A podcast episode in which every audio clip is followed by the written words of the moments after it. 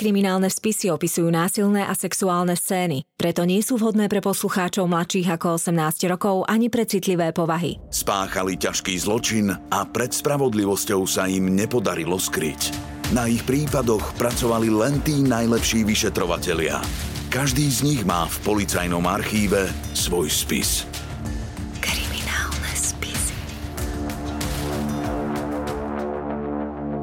Chlapec z Lega Tretia časť Ostrov Utoja Jazero Tyrifjorden 22. júl 2011 Čierno-červený trúb lode MS Torbjorn si razí cestu smerom k ostrovu Utoja. Drobný dážď a voda z jazera sa zrážajú do bielých chuchvalcov pary ako skazené mlieko. Paluba je celá mokrá a cestujúci si nemajú kam sadnúť. Postávajú na bokoch plavidla a snažia sa udržať rovnováhu. Medzi nimi je niekoľko tínedžerov, účastníkov tábora mládežníckej organizácie Strany práce. Na Utoji sa tak, ako každý rok, stretli deti straníkov a stredoškoláci, ktorí sa zaujímajú o politiku. Ďalšou cestujúcou na lodi je 45-ročná Monika Bosej, ktorú takmer všetci lásky plne prezývajú Mama Utoja. Súčasťou organizačného týmu je už neuveriteľných 20 rokov. Toto leto na ostrove je jej labuťou piesňou. Odchádza do novej práce. Bola totiž menovaná šéfkou Norského námorného múzea. Monika sa snaží zachovať pokoj, no rastie v nej nervozita. Pokukuje po divnom chlapíkovi, ktorý je údajne zo špeciálnej jednotky. Po boku má veľký kufor, na stehne pripnuté púzdro s pištoľou a v rukách nesie pušku prikrytú igelitovými vrecami. Sama mu v prístave nakázala, aby ju schoval. Veľká zbraň vyzerala hrozivo – Monika nechcela, aby ňou zbytočne plašil deti na ostrove, ale teraz premýšľa, či neurobila chybu. Muž je oblečený ako policajt, má aj identifikačný doklad. Skontroloval mu ho strážnik v prístave. Lenže intuícia jej našepkáva, že niečo nie je v poriadku. Niečo v tom, ako sa muž hýbe. Niečo v jeho modrých očiach a mechanickom hlase. Takže policia nevie, kto tú bombu odpálil? Muž uhne pohľadom a niečo nezrozumiteľne zamumle. Skoro ako malý chlapec. A prečo vás poslali samého? To je bežné? Ďalší dvaja prídu neskôr. No viete, keď to inak nejde, tak je to bežné. Monike sa divoko rozbúcha srdce. Pohľadom strelí po svojom partnerovi, ktorý riadi loď. Pracujú spolu na ostrove a vychovávajú dve deti. Lenže skôr, než stihne premyslieť, čo urobiť, loď zastane na útoji. Mladíci sa vyroja na pobrežie a vykročia smerom hore po štrkovej cestičke. Muž v policajnom výstroji sa pozrie na prudký svach – Svoj kufor po ňom hore nevytrepe ani náhodou. Nemohol by ho niekto vyviezť hore? Spýta sa na drzovku. Čo v tom máte? Vybavenie na zabezpečenie ostrova. Kapitán lode napokon súhlasí, veď chce, aby boli deti v tábore v bezpečí. Skočí po jediné auto na ostrove a kufor, v ktorom sa nachádza 3000 nábojov, vyvezie na kopec. V tej chvíli ešte netuší, že nemá dočinenia so skutočným policajtom, ale s teroristom v prestrojení. Andersom Breivikom. V rovnakej chvíli k Andersovi a Monike pristúpia dvaja strážnici z tábora. Monika ich chce zalarmovať, no musí byť opatrná. Nikto okrem Andersa totiž nie je ozbrojený. Jeden z ochrankárov, bývalý policajt, sa mu prihovorí. Z akého ste okrsku? PST, PST, Gomland. A zvyšok týmu máte kde? Pokračuje strážnik. Prídu neskôr. Poďme hore a tam vám všetko porozprávam. Prosím, zavolajte všetkých do hlavnej budovy. Ochrankár Andersa ochotne poslúchne. Na ostrov dorazila polícia. Všetci, prosím, nech sa zhromaždia v hlavnej budove. Strážnik sa medzi tým dostane pár krokov pred Andersa. Znova sa mu prihovorí. Hmm, takže okrsok Gomland a nepoznáte náhodou Joma? Anders hypnotizuje jeho zátylok. Už ďalej nemôže váhať. Musí zaútočiť, inak ho odhalia. Čas sa zrazu spomalí. Anders siahne po pištoli. Má pocit, ako by bol vo filme. Ako by bol v jeho tele kto si iný. Toto predsa nemôže byť skutočnosť. Ruku so zbraňou zdvihne pred seba a namierí ju na ochrankárovú hlavu. Teraz alebo nikdy. Nie, zareve Monika. Muž padne na zem a Anders otočí hlaveň zbrane na Moniku. Vystrelí znova. Mama Utoja dopadne do mekej, mokrej trávy a zostane v nej nehybne ležať. Zo svojho milovaného ostrova sa už živá nikdy nedostane. Pľúca sa posledný krát naplnia čerstvým vzduchom, srdce sa spomalí a po chvíli zastane. Anders sa pomaly vracia späť do svojho tela. Do jeho krvi sa vyvalia hektolitre adrenalínu. Cíti sa ako hlavná postava vo videohre, ako boh – pristúpi bližšie k obetiam a pre istotu do hlavy každej z nich vypáli ďalšie dva náboje. Tínedžeri v šoku hľadia na krvavý výjav pri prístave. Niektorí z nich stuhnú ako splašené jelene, iní okamžite šprintujú hore do strmého svahu. Útočník do nich začne strieľať, mierí na nohy. Dorazí ich, až keď budú bezbranne ležať na zemi – na vrchu kopca stojí kapitán, ktorý sa práve vrátil od hlavnej budovy. Ignoruje výkriky aj streľbu. Ramená má spustené, z jeho očí akoby vyprchal všetok život. Neveriacky hľadí na svoju Moniku, ktorá leží v tráve s trikrát prestrelenou hlavou. Po útoji sa šíri nepokoj – Chlapci a dievčatá sú vystrašení už odvtedy, čo vybuchla bomba v Osle. Rodičia mnohých z nich totiž pracujú vo vládnej štvrti. Príbuzní si navzájom volajú a ubezpečujú sa, že sú v poriadku. S rúžovým mobilom v ruke telefonuje svojmu ockovi aj Elizabeth. Ak bude takto pršať ďalej, zajtra ti priveziem gumáky, žartuje. Elizabeth sa upokojí a rozhodne sa spolu s ďalšími počkať v hlavnej budove na pokyny organizátorov a polície. Na ostrove sa stupňuje chaos. Jedni síce hovoria, že sa majú zhromaždiť v hlavnej budove podľa rozkazu strážnika, ďalší ale bežia do stanového mestečka hľadať svojich súrodencov. Desiatky tínedžerov čakajú v hlavnej budove – Niektorí sú ticho, iní si šepkajú o výbuchu v osle a o divných zvukoch na ostrove. Takmer nikto si nemyslí, že ide o výstrely. Môžu to byť predsa petardy. Streľba do ich životov nesedí. Je to len niečo z filmov, z historických knížiek a zo správ o Blízkom východe. Netušia, že v prístave a pred budovou už nehybne leží 5 ich kamarátov, s olovenými nábojmi v hlave. Kto si prichádza?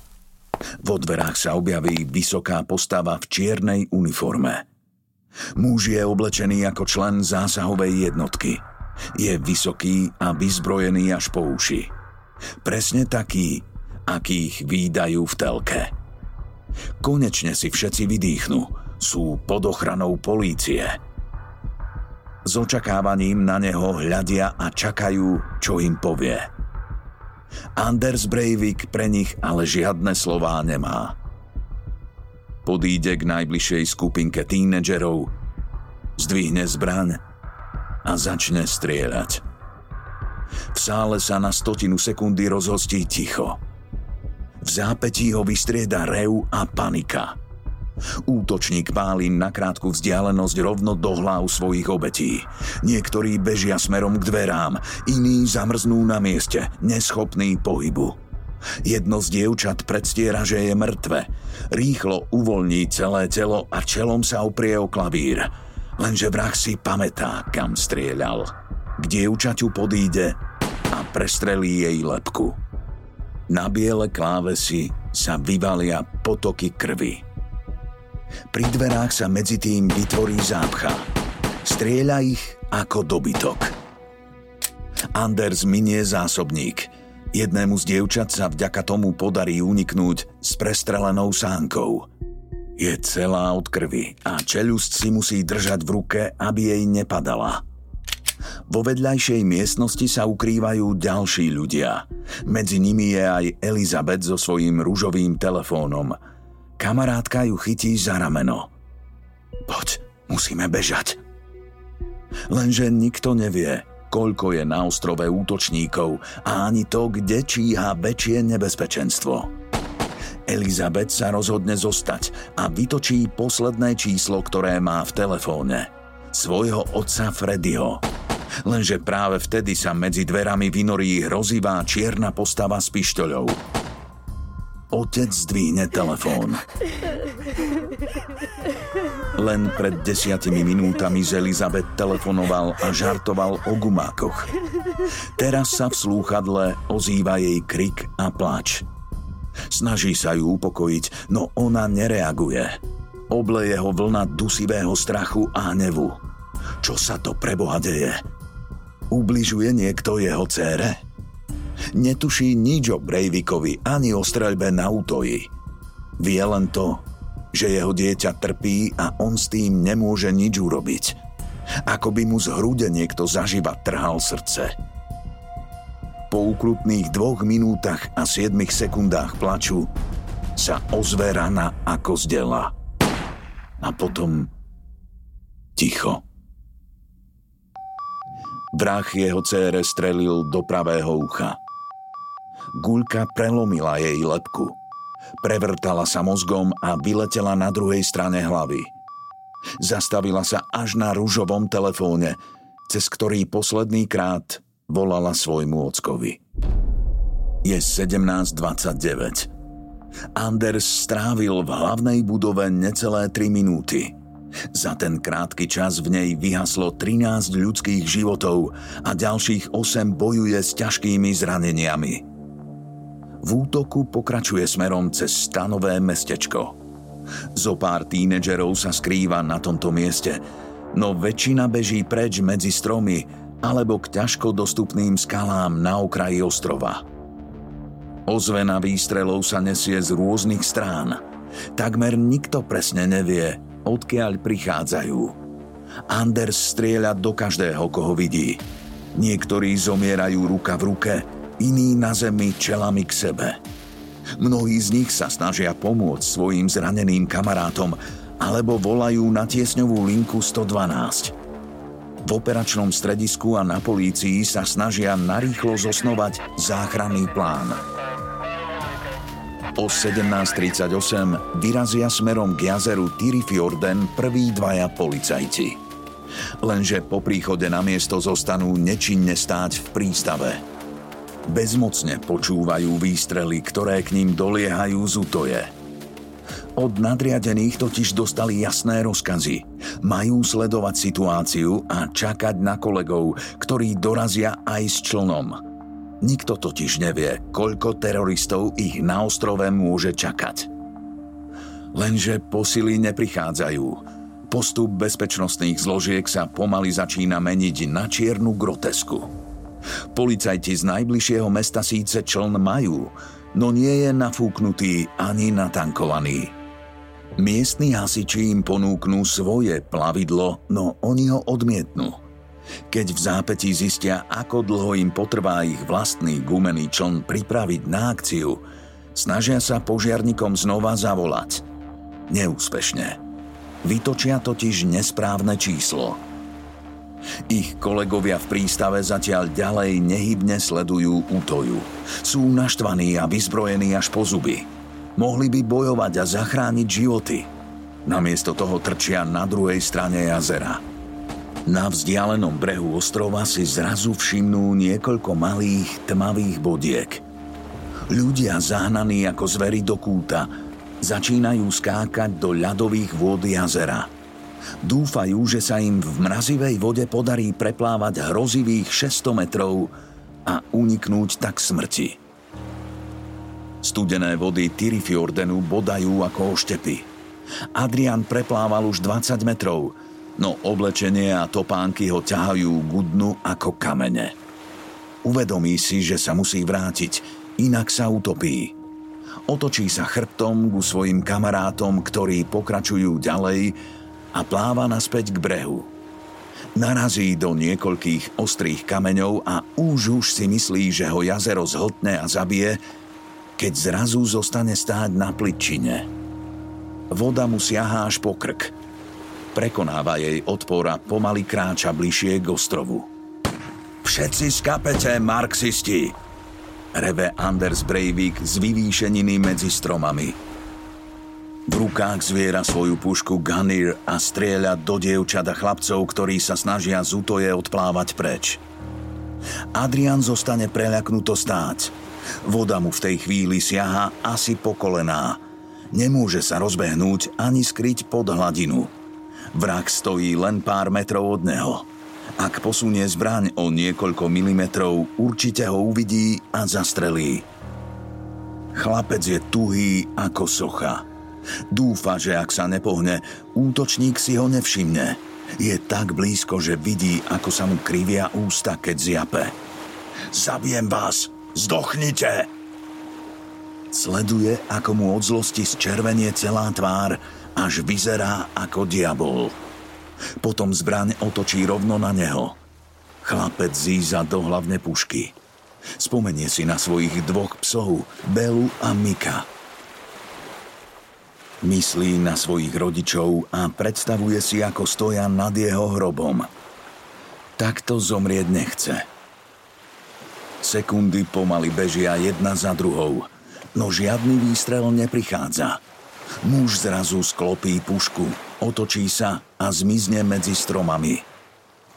Zasekla sa mu zbraň? Myslel si, že ho netrafí? Alebo ho vyrušilo niečo iné? Adrian odpoveď nepozná, no hneď ako vrah zmizne z jeho dohľadu, po lícach sa mu začnú kotúľať slzy a roztrasie sa ako osika. Chlad a strach mu prenikajú až do špiku kosti. Zretelne počuje, ako mu drkocú zuby. Má pocit, že od začiatku útoku už prešla aspoň 3 štvrte hodina. Myslel si, že o tomto čase bude jazero plné lodí a obloha posiata policajnými helikoptérami. Kde sú všetci tak dlho? V tom, čo si začuje a zdvihne tvár k oblohe. Vrtulník – Zaplaví ho vlna nádeje, ktorú po pár sekundách vystrieda ďalšie zúfalstvo. Všimne si totiž logo na bruchu stroja. Nie sú to policajti, ale novinári. Prečo ich nikto nepríde zachrániť? V rovnakom čase pomaly dochádzajú síly aj útočníkovi. Jeho zbrane sú po stovkách výstrelov horúce a zanesené – Anders je na útoji už 43 minút. Telo ho začína zrádzať. Zrak má zastretý, ruky roztrasené a mľandravé. Zásoby adrenalínu mu pomaly dochádzajú a začína chybovať. Nevie sa trafiť. Zabudne si skontrolovať priestor za svojím chrbtom. Ak to takto pôjde ďalej, niekto ho môže premôcť a zastreliť. Vlastný život riskovať nechce Zomierať majú iní. Je 18.01. Anders vyťahne svoj rezervný mobil a vytočí tiesňovú linku polície. Tiesňová linka. Dobrý deň. Som veliteľ Anders Bering Breivik z norského protikomunistického odboja. Áno, Momentálne som na útoji a chcem sa vzdať. Dobre. A z akého čísla voláte? Volám z mobilu. Z vašeho mob... Anders medzi stromami zbadá pohyb.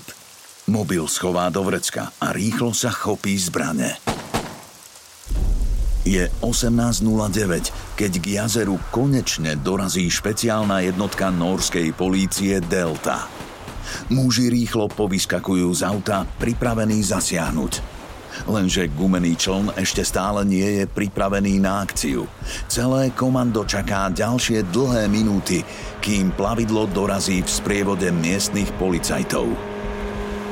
Keď sa Delte podarí vylodiť na jazero Tyrifjorden, je krátko po štvrt na sedem. Lenže po niekoľkých desiatkách metrov začne čln spomaľovať a naberať vodu. Policajti v ťažkej zbroji výrazne presiahli jeho nosnosť Motor na takýto náklad nie je stavaný a uprostred jazera prestane fungovať. Plavidlo sa potápa. Celú situáciu z diaľky neveriacky sleduje hrstka civilistov na rekreačných loďkách. Niektorí odvážlivci z okolia totiž vyrazili na vlastnú pesť smerom k útoji a z mrazivej vody vyťahujú tých, ktorí prežili. Hege a Toril mali na dnes pôvodne naplánovaný romantický piknik na brehoch jazera. Namiesto toho sa rozhodli nasadiť vlastné životy a so svojou loďkou znova a znova vyrážajú smerom do priamej paľby. Ich plavidlo je už celé dostrieľané a deravé ako sitko, no oni nepoľavujú. Vďaka ich odvahe sa napokon podarí zachrániť 40 ľudských životov. Špeciálnu jednotku Delta z ponárajúceho sa plavidla napokon vylovia dve rybárske loďky a prevezú ich na ostrov. Keď sa ťažké topánky komanda dotknú brehov Utoje, je krátko pred pol siedmou. Od začiatku útoku prešlo takmer 70 minút. Muži teraz musia čo najrýchlejšie zistiť, kde sa útočník nachádza – Ostražito prechádzajú okolo vydesených mladíkov, ktorí sa na nich s nádejou upínajú svojimi pohľadmi. Kde je? Lenže odpovede sú metúce. Výstrely sa za poslednú hodinu ozývali z viacerých strán. Navyše, kvôli ozvene si človek nemôže byť istý, odkiaľ presne prichádzajú. Štvorčlenný tím vyrazí smerom na sever – a zvyšných šesť mužov sa pohne na juh k hlavnej budove. Anders zatiaľ opäť telefonuje na tiesňovú linku, pretože sa bojí, aby ho policajti nezastrelili. Splnil som svoju misiu, takže sa chcem vzdať. Hovorí, no pokračuje v útoku. Od uplynutia prvého telefonátu stihol zastreliť 27 ľudí. Keď sa dopočuje, že policajti sú už na ostrove, rýchlo prejde na čistinku medzi stromami. Pištol nechá odloženú v púzdre, pušku položí do trávy a odstúpi od nej asi 15 metrov. Policajtom nechce nechať žiadnu zámienku na to, aby mu ublížili. Vraždiť iných mu problém nerobí, no o svoj kožuch má strach – je 18.34, keď špeciálna jednotka Delta konečne vstúpi na čistinku, uprostred ktorej stojí Anders Breivik. Keď na ňo mieria zbrane, je paralizovaný a srdce mu búši ako splašenému zajacovi. Svoj strach sa snaží zakryť. Ruky nezdvihne nad hlavu. Nechce vyzerať ako obyčajný kriminálnik – Namiesto toho ich roztiahne v širokom, všeobjímajúcom geste ako mesiáš. Na zem! Zareve jeden z členov komanda. Na kolená! kričí ďalší. Pokoj, vy nie ste moji nepriatelia, sme bratia. Snaží sa ich učičíkať. Je to prevrat. Musím zachrániť Norsko pred islamizáciou. Čo mám robiť? Mám si kľaknúť alebo ľahnúť na zem? Ľahnúť! Hneď ako Anders poslúchne, policajti vyrazia vpred. Jeden z nich si kľakne na jeho chrbát, aby sa nemohol hýbať. Ďalší mu nasadzuje putá. Streľba na útoji trvala mučivých 76 minút. Od výbuchu bomby vo vládnej štvrti prešlo 189 minút. Až teraz, keď útočník leží spútaný v mokrej tráve, začína na všetkých doliehať skutočná váha toho, čo sa v priebehu posledných hodín udialo. Policajti sa rozbehnú medzi obete, oddelujú mŕtvych od zranených a tým, ktorí sú na tom najhoršie, podávajú prvú pomoc. Striekance krvi a úlomky lebiek nachádzajú vedľa tiel po celom ostrove. Je ich tak veľa, že sa ani neodvážia odhadnúť ich počet. Niektorí zomreli v objatí, iní pri pokuse o útek. Viacerí z nich, hlavne mladšie deti, v rukách ešte stále zvierajú mobily. Na ostrov postupne prichádzajú záchranári a policajné posily. Novinári na brehu jazera sa snažia vypáčiť zo pár slov z bledých, navždy zmenených tvárí tých, ktorí prežili. Každý z nich na ostrove stratil kamarátov alebo súrodenca. 22. júl 2011 uzatvárajú najsmutnejšie televízne správy v norských dejinách. Na autoji zomrelo 69 ľudí. Spolu s explóziou vo vládnej štvrti v ten deň Norsko stratilo 77 životov. Ďalších 319 ľudí je zranených. Norsko sa zahalí do Čiernej. Celé mesiace sa nehovorí o ničom inom, len o útoji. Andersovi sa všetka tá pozornosť páči. Konečne má to, čo chcel. Stovky zničených životov vymenil za slávu. Kamery celého sveta sú namierené na jeho tvár a každý by si s ním chcel urobiť rozhovor. Zamreže sa k nemu ale takmer nikto nedostane. 22. mája 2012 začína súdny proces, ktorý sleduje celá Európa. Andersovi počas neho na tvári pohráva sebavedomý úškľabok. Veľkú rolu na súde zohrajú mladí ľudia, ktorí teroristický útok prežili. Z ich výpovedí je jasné, že Anders nie je žiadny hrdina. Od chrbta zautočil na 14-ročné dievča a potom mi dvakrát strelil do nohy. Je to najväčší zbabelec, o akom som kedy počula. Vypovedá jedna z nich – Počas čítania srdcervúcich podrobností o tom, ako zabil a zranil svoje obete, Anders neprejaví žiadne emócie. Neskôr si však utiera slzy dojatia, keď na súde pustia video o multikulturalizme, ktoré pred útokmi natočil. Niektorí z preživších aj napriek hrôzam na autoji nestrácajú zmysel pre humor. Mal som viac operácií ako Michael Jackson – vtipkuje jeden z nich. Na lavicu svetkov sa počas súdu posadí aj Biliar, chlapec, ktorý si s prestreleným mozgom spieval pesničky a rozprával o pirátoch. Stratil som oko, ale to je vlastne užitočné. Aspoň sa tam nemusím pozerať, povie a kývne smerom na Andersa. Čo sa týka môjho mozgu a tak, Stále mám dosť rozumu. Inak je to ale poriadna výzva, všetok ten strach a nervy. Bezpečne sa cítim len v idúcom aute. Inde mám paranoje a úzkosti. Je to ťažké. Môj život sa úplne zmenil. Anders sa aj vo svetle výpovedí vyhlasuje za nevinného – Tvrdí, že je nespravodlivo súdený za terorizmus a masovú vraždu, keďže bojoval v občianskej vojne.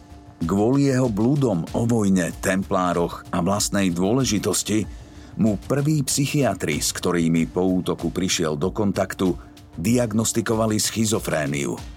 Ďalšie vyšetrenia však ukázali, že prvotná diagnóza nebola správna. Jeho fantasmagórie sú v skutočnosti prejavom zraneného ega. Jeho veľké ambície zlyhali a tak sa obrátil k extrémizmu. Potreboval si okolo seba vybudovať svet, v ktorom je úspešný a dôležitý. Anders je samotár Trpí depresiami a seba klamom o svojej vlastnej dôležitosti. Bolesť iných pre neho dôležitá nie je. Nemá problém obetovať desiatky ľudských životov len za to, aby na seba upriamil pozornosť. Psychiatri u obžalovaného vylúčia psychózu, takže je plne zodpovedný za svoje činy. Diagnostikujú mu disociatívnu poruchu osobnosti s výraznými narcisnými črtami – Jeden z nich, profesor Malt, zároveň pripustí možnosť, že Anders má Aspergerov syndróm. Napovedá tomu nedostatok prejavovanej empatie, pôsobivá pamäť na detaily, posadnutosť číslami, obsedantné písanie a monotónny hlas. Čo je akoby najsmutnejšie na tom prípade je, že Anders bol v podstate v úvodzovkách úplne normálne dieťa. Ak by sa bol narodil iným rodičom do iných podmienok, asi pravdepodobne by dnes Norsko nebolo po tomto teroristickom útoku. Ale narodil sa matke, ktorá nebola ani zrelá a ešte sama bola traumatizovaná, ktorá veľmi pravdepodobne bola sociálne a intelektovo oveľa slabšia ako jej dieťa. On bol intelektovo veľmi pravdepodobne po otcovi. Čiže Anders si vyžadoval ako intelektovo nadané dieťa aj špeciálny prístup. Napríklad potrebujeme veľa pracovať s emóciami, pretože oni môžu vyhodnotiť veci neprimerane k tomu svojmu intelektu a môžu byť napríklad veľmi rýchle v tom svojom úsudku. Asi Anders mal dobre rozdané karty, len to nezahral. Nikto ho ako keby nenaučil tú hru hrať ten systém nikdy nebude dokonalý a je veľmi pravdepodobné, že takýchto Andersov ten systém zachytil v tom roku možno 10 a toho jedného nezachytil. Takže áno, v tomto konečnom dôsledku, keď budeme rozprávať len o jeho o živote, o jeho príbehu, tak áno, systém tu zlyhal. Zlyhali rodičia v tom systéme a zlyhal systém, ktorému vlastne on sa potom pomstil ten systém zároveň aj zaplatil za to. 24. augusta 2012 okresný súd v Osle vydá svoj konečný verdikt. Anders Breivik je uznaný vinným z terorizmu a vraždy 77 ľudí. Súd mu udelí maximálnu formu trestu odňatia slobody. 21 rokov s možnosťou predlžovania až do smrti. Na otázku súdcu, či rozsudok a trest príjma, Anders oznámi, že neuznáva legitimitu súdu a preto ho nepríjme, no zároveň sa ani neodvolá. Jeho pokus verejne vyzvať k činu ďalších neonacistov súdca rýchlo preruší. Policajti Andersa odvedú do izolácie vo vezení s najvyšším stupňom stráženia – jeho väzenská bunka pozostáva z troch malých miestností. Jedna je určená na spánok, druhá na štúdium a tretia na cvičenie. Každý deň vychádza von na dvor. Môže si pripravovať vlastné jedlo, hrať videohry, telefonovať či používať počítač bez prístupu na internet. Nemôže však príjmať listy od sympatizantov ani si písať s inými extrémistami. Napriek tomu, že tunajší väzenský systém má mnohých kritikov, zdá sa, že funguje. Miera recidívy je jednou z najnižších na svete. Na Slovensku sa za mreže vracia takmer dvakrát toľko väzňov, čo v Norsku. Napriek nedávnemu odvolaniu sa Anders Breivik z väzenia pravdepodobne už nikdy nedostane – Svoj čin neoľutoval, no z izolácie už ďalej nemôže šíriť nenávisť. Práve naopak.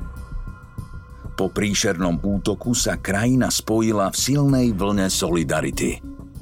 Na útoji zomreli deti a mladí ľudia rôznych náboženstiev a etník. Miestne komunity utužili vzájomné vzťahy, pretože napriek kultúrnym rozdielom cítili rovnakú bolesť. V Nórsku sa žiadna občianská vojna neodohráva a stále zostáva jednou z najbezpečnejších zemí na celom svete. Súdny proces s Andersom Breivikom väčšina Nórov dodnes vníma ako ukážkový príklad rešpektu a spravodlivosti, teda úplný opak pravicového extrémizmu. Zo svojich demokratických hodnôt neustúpili ani na krok. O teroristickom útoku 22. júla 2011 vzniklo niekoľko kníh, filmov a seriálov – Niektorí Breivikovú tvár aj meno zo svojich diel na schvál vynechávajú, aby mu nedávali ďalší priestor. Podobne sa zachovali už starovekí Gréci, keď istý Herostratos podpálil Artemidin chrám v Efeze, jeden zo siedmých divov sveta. Nádhernú budovu sa rozhodol zničiť len preto, aby sa stal slávnym. Gréci ho odsúdili na smrť a zakázali o ňom hovoriť – Vďaka tomu dodnes o jeho postavení a pôvode nič nevieme. Celé dianie a debatu okolo svojho Andersa Breivika spoza opony skľúčene sleduje jedna osoba. Venke. Jej láska a nenávisť k synovi je po teroristickom útoku ešte silnejšia ako predtým. Niektorí o nej preto hovoria ako o najsmutnejšej matke na svete – Počas prvého roka za mrežami sa Anders dozvie novinku, ktorá mu zlomí srdce. Lekári zistia, že Venke má rakovinu. Prognóza je veľmi zlá. Niekoľko dní pred smrťou ju sanitka privezie do väzenia, aby sa mohla posledný krát rozlúčiť so svojím synom. Pri predchádzajúcich návštevách ich delilo plexisklo. Tento raz im dovolia stretnúť sa osobne v jeho cele – Miestnosť je ponurá a maličká. Musia sedieť blízko, tak ako celé tie roky v bytíku na Hofsvejen. Venke už takmer nevládze rozprávať, no obom sa po lícach kotúľajú slzy. Keď sa ich spoločný čas chýli ku koncu, Anders ju s rukami v putách obíme. Prepač, že som ti zničil život. Zašepká matke do ucha potom sa navždy rozlúčia. Venke zomrie vo veku 66 rokov. Jej syn nemôže prísť na pohreb, keďže je pre svoje okolie príliš nebezpečný. Smrť milovanej a nenávidenej matky mu zlomí srdce. No beštiálne a zbabelé vraždy, ktoré vykonal 22. júla, nikdy neoľutuje.